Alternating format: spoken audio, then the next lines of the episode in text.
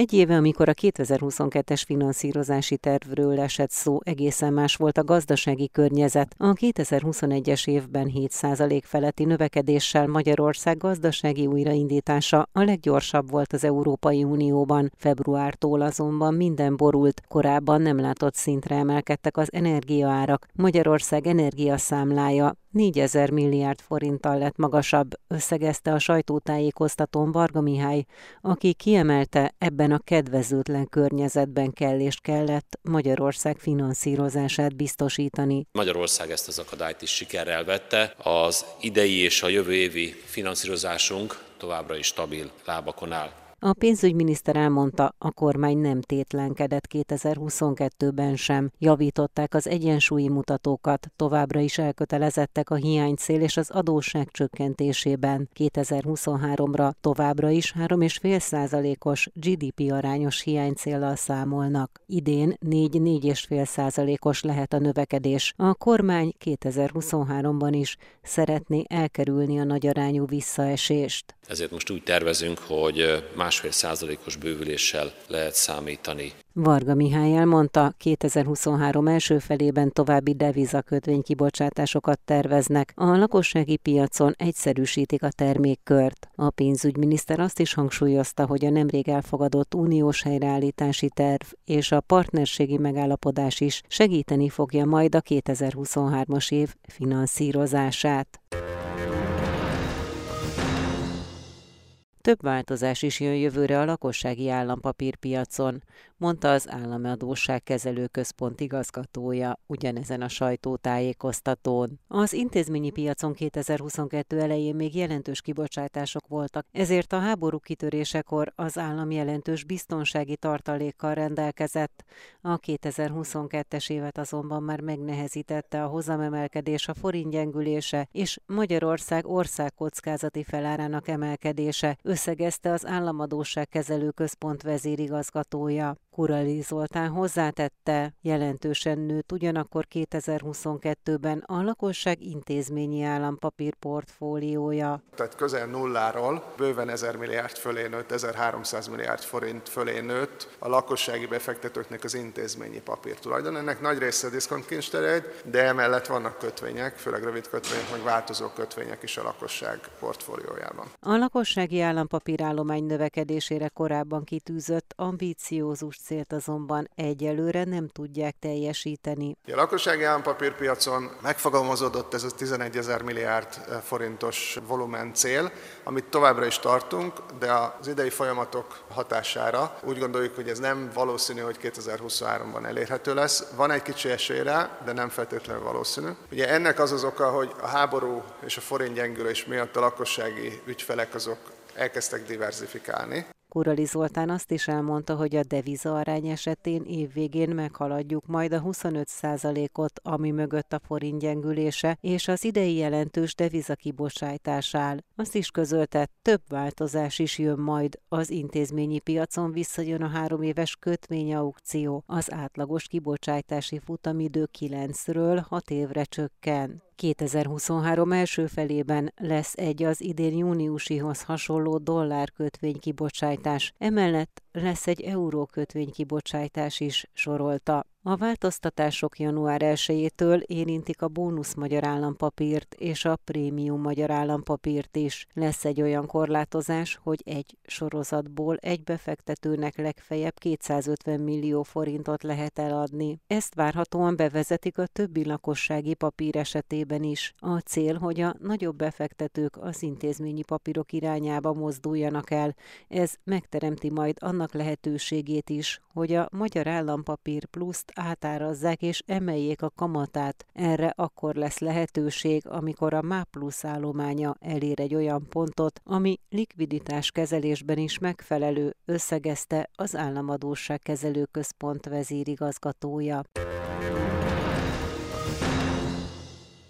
Fenn kell tartani a magas kamatot, a kulcs szó a türelem jelentette ki a Magyar Nemzeti Bank alelnöke az MNB monetáris tanácsának idei utolsó ülése után. Az inflációs pálya magasabban alakul 2022-ben és 2023-ban is, mint ahogy azt a Magyar Nemzeti Bank szeptemberben várta. Az inflációs forgatókönyv nagyban függ attól, hogy meddig tart az orosz-ukrán háború, miután továbbra is ez a legnagyobb kockázati forrás, mondta Virág Barnabás, a Magyar Nemzeti Bank alelnöke. Az infláció alappályánk szerint 2022-ben 14,6% körüli értéket mutat, 2023-ban 15 kötője 19,5%, 2024-ben pedig 2,3-4,5% közötti inflációra számítunk. Virág Barnabás hozzátette, a növekedés ezzel szemben kedvezőbben alakulhat, mint a szeptemberi várakozásuk. 2022 tekintetében 4,5 kötője 5%-os gazdasági növekedésre számítunk, ezt 2023-ban 0,5 kötőjel 1,5 százalék, és 2024-ben pedig 3,5 kötőjel 4,5 százalék, és hát ugye első alkalommal adunk prognózis 2025-re, ott is ez a 3,5 százalék körüli gazdasági növekedés az, amit az előrejelzésünk tartalmaz. A jegybank alelnöke közölte, hogy az exportunk stabil, ezért a külpiaci részesedésünk továbbra is emelkedik. A folyófizetési mérleg egyenlegének javulása is elindult. Emögött három hatás van. Egyrészt az energiaárak érdemben csökkentek, másrészt az élénk export mellett a belföldi kereslet és a lakossági fogyasztás lassul, emiatt csökken a gazdasági import igénye. Virág Barnabás kitért a monetáris politika friss döntéseire is. A szigorú monetáris kondíciók fenntartása indokolt, mind a két kamatkondíciót bele kell érteni. Tehát a monetáris tanács az alapkamatot decemberben is változatlanul 13%-on tartotta, illetve ugye úgy látja, hogy az egynapos betéti kamat 18%-os szintjének fenntartása is indokolt. Úgy szó, én azt gondolom, a monetáris tanács megállapítása szerint a türelem. A jegybank alelnöke kiemelte, a likviditás szűkítése továbbra is prioritás. Az energiaszámlákhoz szükséges devizalikviditási igényt ugyanakkor az MNB a továbbiakban is biztosítani fogja. Virág Barnabás kérdésre válaszolva közölte, hogy a havi átárazások mértéke változatlanul magas, ami mögött továbbra is az élelmiszerárak emelkedése áll, vagyis még előttünk van az infláció tetőzése. Mi azt gondoljuk, hogy a december inflációs rátánk az 26% közelében, 26-27% közötti tartományban alakulhat. Virág Barnabás szólt arról is, hogy a vállalatok jövedelmezősége érdemben emelkedett, vagyis a cégek a költségeik növekedésénél nagyobb áremelést hajtottak végre. Értelemszerűen a árbér spirál, mint jelenség elemzése, folyamatos monitorizása kiemelten fontos, de emellé egy új fogalmat is föl kell vennünk az elemzési horizontra, ez pedig a profit húzta infláció fogalma. A munkaerőpiacon nem vár nagyobb visszaesést a jegybank, vagyis nem számít a 2008-2009-eshez hasonló nagy kilengésre a vállalkozások, ugyanis az energiaválság ellenére is a munkaerő megtartásában gondolkodnak. 2022 végére megállt a GKI konjunktúra indexének fél éves csökkenése. Decemberben kismértékben javultak az üzleti és a fogyasztói várakozások is. A lakosság ugyanakkor továbbra is pessimistább, mint 2020 tavaszán a Covid-járvány okozta pánik idején volt, mondta a GKI gazdaságkutató vezérigazgató helyettese. Karsai Gábort kérdeztem. Az üzleti várakozások és a fogyasztói várakozások is nagyon szerényen, lényegében hibahatáron belül, de javultak decemberben. Az üzleti várakozások esetében ez a javulás lényegében kizárólag az ipari vállalatoknak a erősödött optimizmusának, vagy inkább úgy mondanám csökkent pessimizmusának a következménye. A többi ágazatban ugyanis romlottak a várakozások, tehát az építőiparban, a kereskedelemben, az üzleti szolgáltatásoknál is ez következett be. A fogyasztók esetében pedig ugyan már második hónapja van egy hibahatáron belüli javulás, azonban itt azt kell látni, hogy a mostani szint is rosszabb, mint a Covid-járvány kitörésekor 2020 tavaszán volt, ami egy iszonyatosan erős pessimizmus jelent. Tehát tulajdonképpen ezek a pici javulások, akár az üzleti szektorban is, akár a fogyasztók esetében is, azért nem változtatnak a lényegen. Olyan szempontból érdekes a kérdés, hogy ez a mostani kis javulás, ez inkább egy korrekciónak tekinthető, tehát a tartós csökkenés után a tőzsdei folyamatokban is ismerjük, hogy utána van egy kis ellenkező irányú változás, vagy pedig valójában folytatódni fog a romlás, tehát egy átmeneti korrekció után jön egy további romlás, vagy netámos valahol már a mélypont környékén vagyunk. Ez az utóbbi is elképzelhető, és hát ez a mélypont egyébként nagyon mélyen. Mi az oka ennek? Tehát mi az oka annak, hogy azért az üzleti várakozások is alapvetően pessimisták az ipari várakozások kivételével, illetve annak mi az oka, hogy a fogyasztói bizalmi index is azért még mindig elég mély ponton van? Az ipar is meglehetősen pessimista, ezt hozzá kell tennem, és talán az a különbség oka, hogy az ipar azért részben exportra termel. És a fő probléma ugye a magyar gazdaságban pillanatnyilag a belföldi keresletnek a csökkenése, és hát azok az ágazatok, amelyek a belföldre termelnek, akár beruházási piacra, akár a fogyasztási cikkeket, vagy fogyasztói szolgáltatásokat, ezek csökkenő vásárlóerővel szembesülnek, tehát érthetőnek találom én, hogy a pessimizmus optimizmusuk erősödik. Az ipar esetében a legutóbbi adatok is azt mutatják, hogy az export az, ami dinamikusabban alakul, tehát itt azért van egy lehetőség arra, hogy bővítsék a termelést. Hozzáteszem, hogy az ipar esetében is azért ennek a lehetőségei kérdésesek, hiszen az Európai Unióban is könnyen lehetséges, hogy recesszió lesz, tehát ez nyilván az export lehetőségeket is be fogja határolni. A fogyasztói pessimizmusnak mi lehet a hátterében? A fogyasztók összességében azzal szembesülnek, hogy úgy látják, hogy a pénzügyi helyzetük az egyértelműen romlóban van. Az infláció robbanásszerűen emelkedett és magas, tehát magyarán a reálkereset vagy általában a vásárló erejük az negatívan alakul és míg az első negyed évben a nagyon gyors választásokkal is összefüggő bér és jövedelem kiáramlás miatt a reálkeresetek több mint 10%-kal növekedtek, idén az utolsó negyed évben valószínűleg egy 3,5%-os csökkenés fog bekövetkezni. Karsai Gábort, a GKI gazdaságkutató vezérigazgató helyettesét hallották. A Covid-járvány okozta gazdasági válság reálgazdasági következményeit a magyar gazdaság viszonylag jól vészelte át, de a pénzügyi egyensúlyi mutatók súlyosan romlottak. Egyebek mellett erre a megállapításra jutottak az immár 17. alkalommal megjelent társadalmi riport szerzői. A részletekről a kötet egyik szerkesztője, a Tárki Társadalomkutatási Intézet ZRT vezérigazgatója beszélt az Inforádiónak. Tóth István Györgyöt Várkonyi Gyula kérdezte. Gazdasági értelmében egy ellentmondásos perióduson vagyunk túl, és nem tudjuk igazából, hogy merre megyünk a jövőben. Az ellentmondásos periódus az egyfelől volt egy erős gazdasági növekedési periódus az összes adatot tekintetbe véve, és ugyanakkor mégis volt egy lendületvesztése a magyar gazdaságnak a régió többi országához képest. Most azért nem tudjuk, ugye, mert először is a háború, meg az energiahelyzet, meg az államháztartásnak az alakulása, meg a gazdaságpolitikának a nem mindig teljesen konzisztens egymást követő lépéseinél nehéz előrejelezni, és ezt a, az illető gazdasági fejezet is kihangsúlyozta. Más tekintetben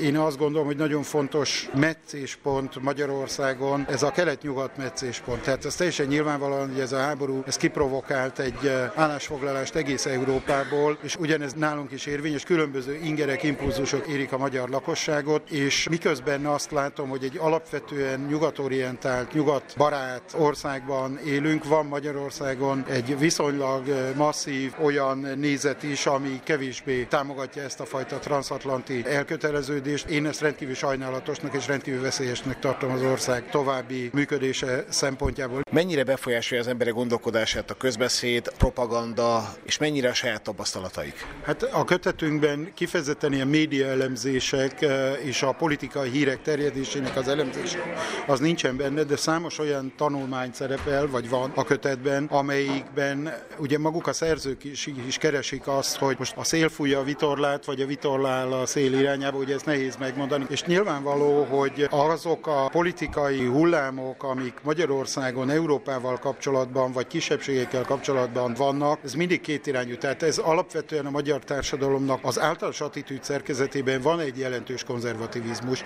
amihez különbözőképpen tudnak a kormányzatok viszonyulni, vagy vagy úgy, hogy ezt modernizálni szeretnék és átalakítani szeretnék, vagy úgy, hogy az élére állni. Mind a kettőnek látok módját. Tóth István Györgyöt, a Tárki Társadalomkutatási Intézet ZRT vezérigazgatóját hallották.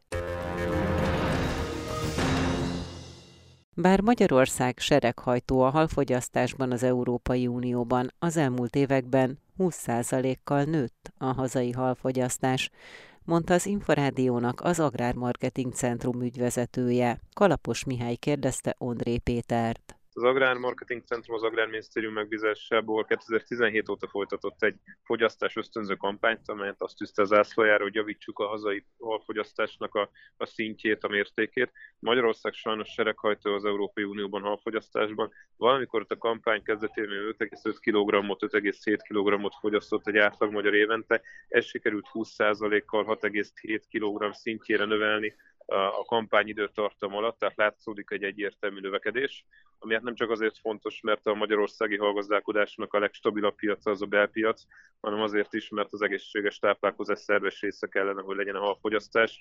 Fontos ösztönözni az embereket arra, hogy, hogy legalább a, a heti táplálkozásba beilleszték a halakat. Milyen halfajtákat eszünk elsősorban? Magyarországon a kétségkívül a legnépszerűbb édesvízi halfajta a ponty, és ezt követi még a Magyarországon egyébként uniós szinten is dobogos termesztési szintből kikerülő afrikai harcsa fogyasztás tehát elmondható, hogy a két legnépszerűbb fajta az a pontja és az afrikai harcsa Magyarországon, és hát nem jelennek meg az importfajták, amelyek szintén nagyon népszerűek, és benne van a, a top 5 legkeresettebb halfajtában egyébként a hek is, ami egy tengeri hal, de hát a magyar népléleknek, meg a, meg a balatoni nyaraknak a, a, a része az a hekfogyasztás, úgyhogy szeretettel meg, meg a hekket keresve nyúlunk mi magyarok ehhez a halfajtához. Ugye említette, hogy 20%-os növekedést mértek, Mit lehet tenni, hogy tovább nőjön Magyarországon a halfogyasztás? Összetett a dolog, nagyon fontos szerintem a, a kommunikáció, tehát fontos, hogy az emberekkel beszélhessünk arról, hogy miért is kell az egészséges táplálkozási rendbe beilleszteni a halfajtát, és hát használni kell azokat az eszközöket, amelyeket az elmúlt években a kommunikáció zászlajára tűztünk. Tehát nem elég az egészségtudatos táplálkozásról beszélni, de például, mint közül is hoztuk a, a, a fogyasztókhoz a hallgasztronómiát. Ugye megszoktuk azt, hogy a pontypatkó meg a halászlé a, a halfogyasztásnak az alapeleme, de hát ma már a gasztronómia az annyi fajta elkészítési módot ismer. És például a kampányunknak volt a része, hogy országos rendezvényeken az évek alatt összesen 17 ezer adag halasételt kóstoltattunk meg az emberekkel ebben a busapás tétomon keresztül, a különböző halfasírtokon át, a füstölt halkészítményeken keresztül mindenféle édesvízi halfalat szerepelt, pontosan azért, hogy meg tudjuk mutatni a magyar halgasztronómiának a színességét az átlag fogyasztóknak, és hát használni kell a modern eszközöket is, közösségi médiát, influencerek bevonásával kell szerintem kampányolni halfogyasztásért, és hát van egy nagyon fontos feladat még, ez nyilván egy összágazati kérdés, hogy képesek legyünk a halboltok polcaira, a kiskereskedelmi láncokba, helyi piacokra minél több helyre elvinni a magyar édesvízi halakat, és lehetőleg konyhakész állapotban a, a fogyasztók elé kínálni őket. Tehát a mai felgyorsult világban már nem sokszor van az embernek ideje arra, hogy ne kelljen otthon egy halat pucolni, belezni, konyhakészé tenni, szeretjük azt, hogy úgy tudunk valamit hazavinni, amit már csak otthon föl kell dobni a tűzre, és pillanatok alatt el lehet a családnak készíteni. Tehát ebben is kellett szerintem egy kicsit javulnunk, hogy minél inkább konyha készebb feldolgozott állapotban tudjuk a boltok polcére vinni a magyar halfajtákat. Ondré Pétert, az Agrármarketing Centrum ügyvezetőjét hallották. A karácsonyi időszak meghatározó a hazai halfogyasztásban. A haltermelők ekkor értékesítik a teljes éves étkezési mennyiség mintegy 40%-át, mondta az Inforádiónak a Magyar Akvakultúra és Halászati Szakmaközi Szervezet szóvivője. Kalapos Mihály kérdezte Lévai Ferencet. Mintegy 40% a teljes évi halfogyasztásunknak, ami kb. 6,5 kg Magyarországon egy főre vetítve évente, annak a 40% a karácsonykor megy el ebbe a néhány napba. Tradicionális karácsonyi halfogyasztók vagyunk, persze persze mi ennek örülünk, hála Istennek, hiszen most lehet a legkönnyebben bánni a halla, hogy hideg van, és a lehalászások után vagyunk. Mit lehet elmondani a hazai haltermelés eredményeiről? Két ága van a haltenyésztésnek, az egyik az bizony kutyául néz ki. A tógazdasági haltermelés, ami kb. 26 ezer hektárnyi területen állít elő egy éves átlagban 25 ezer tonnányi terméket, aminek mindig egy harmada körülbelül étkezési hal, ez kb. 15 ezer tonna. Hát ez az idén nagyon rosszul állt az egész mezőgazdaság. A Dunántúl sajnos mintegy 30%-ban totálisan kiszáradt, vagy nagyon nagy aszálykárokat szenvedett, a feltöltő csatornák, a vízfolyások totálisan kiszáradtak, és a halastavat egy jó részébe sajnos csak sás nőtt, meg nád, hal az nem, mert hogy nem volt hozzá víz. Ha innen indulunk ki, akkor bizony itt nagy veszteségeket szenvedtünk, ahogy a Tiszán túlon a növénytermesztés hasonlókat. A másik ágazata a halászatnak, ez a tógazdasági altermelés, az intenzív halászat, amelyik abból áll, hogy hal termelés, amelyik medencékbe általában geotermikus energiával, melegvizet, főleg afrikai harcsát állít elő, valamint szürke harcsát, egy kis tokfélét, valamennyi kis üllőt. Ezt viszont ugye nem viselte meg az időjárás, hiszen attól független, itt csak a táp és az energia árak azok, amelyek meghatározták az áremelkedés mértékét, mintegy 30%-kal drágább, mint a hal, tehát az általános élelmiszer drágulásnak kb. alatta vagyunk valamennyivel, tehát senki nem tud elégedett lenni. Az intenzív telepeken annyi a jó hír, vagy hát könnyebben boldogulunk azzal a területtel, hogy onnan konyha készen kerül ki minden, és a vendéglátás mellett ellátja a hazai piacot is feldolgozott alapvetően szákamentes termékekkel. Örülnék annak, hogyha nem csak karácsonykor fogyasztanánk halat, a hal a legegészségesebb élelmiszerek egyike, és a megváltozott modern kori viselkedésünk az, ahol nem kapálunk, szántunk, vetünk, hanem a számítógép billentyű előtt bizony sokkal egészségesebb lenne. A világ nagy halfogyasztó népei, olaszok, portugálok, spanyolok sokkal jobb erőbe éljik meg az idősebb korukat, mint ahogy sajnos a mi nyugdíjasaink. Én örülnék annak, ha legalább egyszer egy héten, mondjuk pénteken mindenki halat fogyasztana. Némai Ferencet, a Magyar Akvakultúra és Halászati Szakmaközi Szervezet szóvívőjét hallották.